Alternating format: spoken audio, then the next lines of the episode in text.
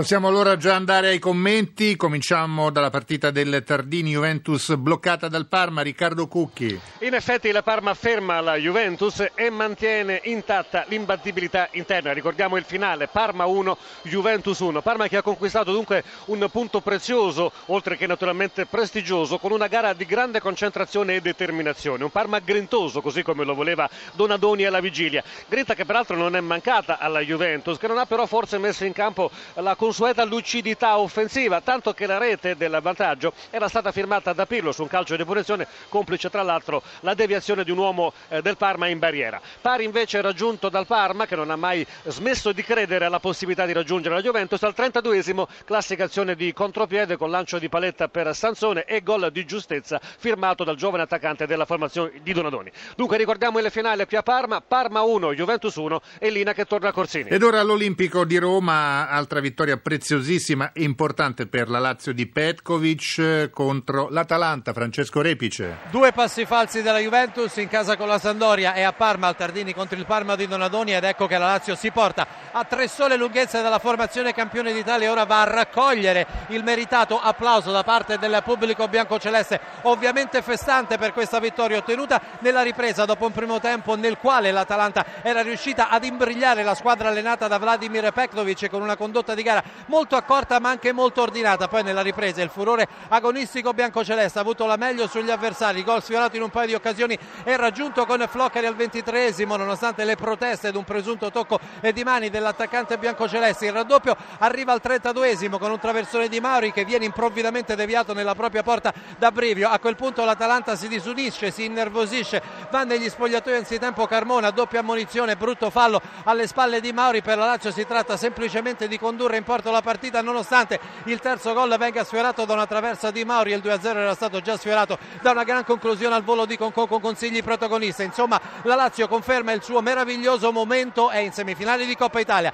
e nei sedicesimi di Europa League è seconda in classifica a soli tre punti dalla Juventus. Studio. Bene anche il Napoli che travolge ed inguaia ulteriormente il Palermo al San Paolo. Carlo Verna. Sì per lo scudetto c'è anche il Napoli nove punti in tre partite. Il Palermo non ha demeritato soprattutto nel primo tempo ha avuto le occasioni per passare in vantaggio, non le ha sfruttate, il Napoli ha fatto la differenza con i singoli, tutti belli i gol degli azzurri, quello di Maggio di testa soprattutto per lo spunto e l'assist eh, da parte di Amsic, poi la saetta di Inler sotto la traversa, i minuti sono il trentesimo e il trentaquattresimo del primo tempo, nella ripresa il tris di eh, Insigne al ventottesimo, poi due Insigne in campo perché c'è stato il debutto in campionato per Roberto, Insigne secondo ha preso il posto di Amsic nella finale Cavani con un cucchiaio ha forse esagerato per cercare il centesimo gol in Serie A e a incrementare il vantaggio in classifica dei cannonieri. Ha mancato il poker ma il 3-0 rilancia alla grande il Napoli all'inseguimento della Juventus in settimana. Partita giudiziaria sportiva davanti alla Corte federale per recuperare i due punti di penalizzazione. A te Corsini. Perde anche la Fiorentina in, uh, al Friuli contro l'Udinese, partita raccontata per noi da Ugo Russo.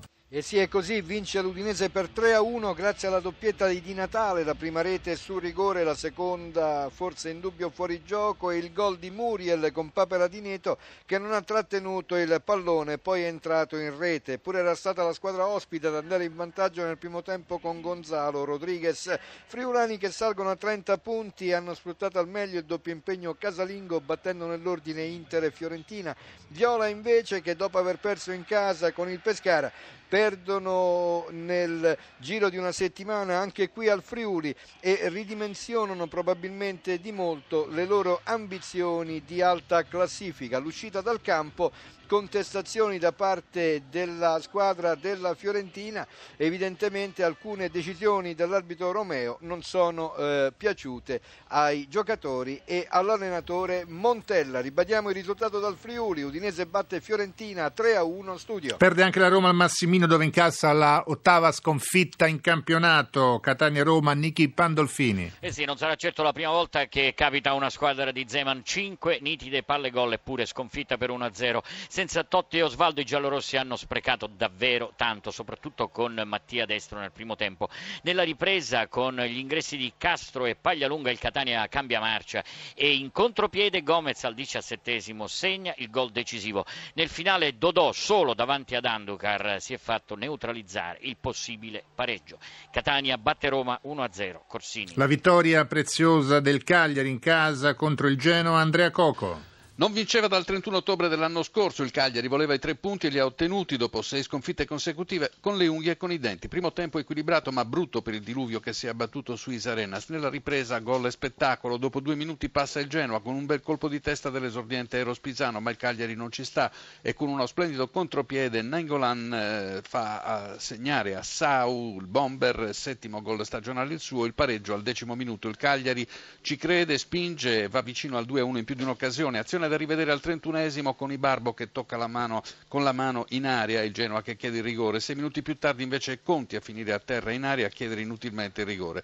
Viene ammonito ma sugli sviluppi dell'azione trova il gol partita anche lui di testa. Subito dopo il Genoa resta in 10 per l'espulsione di Seymour e Kuczka in recupero colpisce l'incrocio dei pali. Il risultato però non cambia. Il Cagliari vince per 2 a 1. E questi sono i numeri della giornata, la ventesima, dunque la prima del girone di ritorno. Cominciamo dalla classifica Juventus al comando con 45 punti, poi la Lazio al secondo posto con 42, dunque soltanto tre le lunghezze di ritardo dei biancocelesti di Petkovic dalla vetta. Al terzo posto il Napoli con 40 punti, poi Inter 38, Fiorentina 35, Roma 32, Milan Parma e Udinese 30, Catania 29, Chievo 24, Torino 23, Atalanta 22. Bologna 21, Sampdoria e Pescara 20, Cagliari 19, Genoa 17, Palermo 15, Siena 11 punti. Ovviamente Sampdoria e Milan hanno una partita in meno. Questa sera il posticipo delle 20.45 con Radio Cronaca diretta qui su Radio 1 di Emanuele Dotto e Tarcisio Mazzeo. Ricordiamo le penalizzazioni Sampdoria e Torino meno 1, Atalanta e Napoli meno 2, il Siena meno 6 di penalizzazione. 26 le reti realizzate tra ieri e oggi, due i calci di rigore assegnati, uno fallito, quello di Rosina per il Siena, uno trasformato di Natale per l'Udinese, due anche le doppiette, quella di Gilardino del Bologna e proprio di Natale dell'Udinese. In testa alla classifica dei marcatori troviamo al comando con 16 reti Cavani del Napoli con 14, El Sharawi del Milan e proprio Antonio Di Natale dell'Udinese, poi a quota 10 Close della Lazio, Lamela e Osvaldo della Roma, con 8 reti Milito dell'Inter, Jovetic della Pazzini del Milan e Gilardino del Bologna.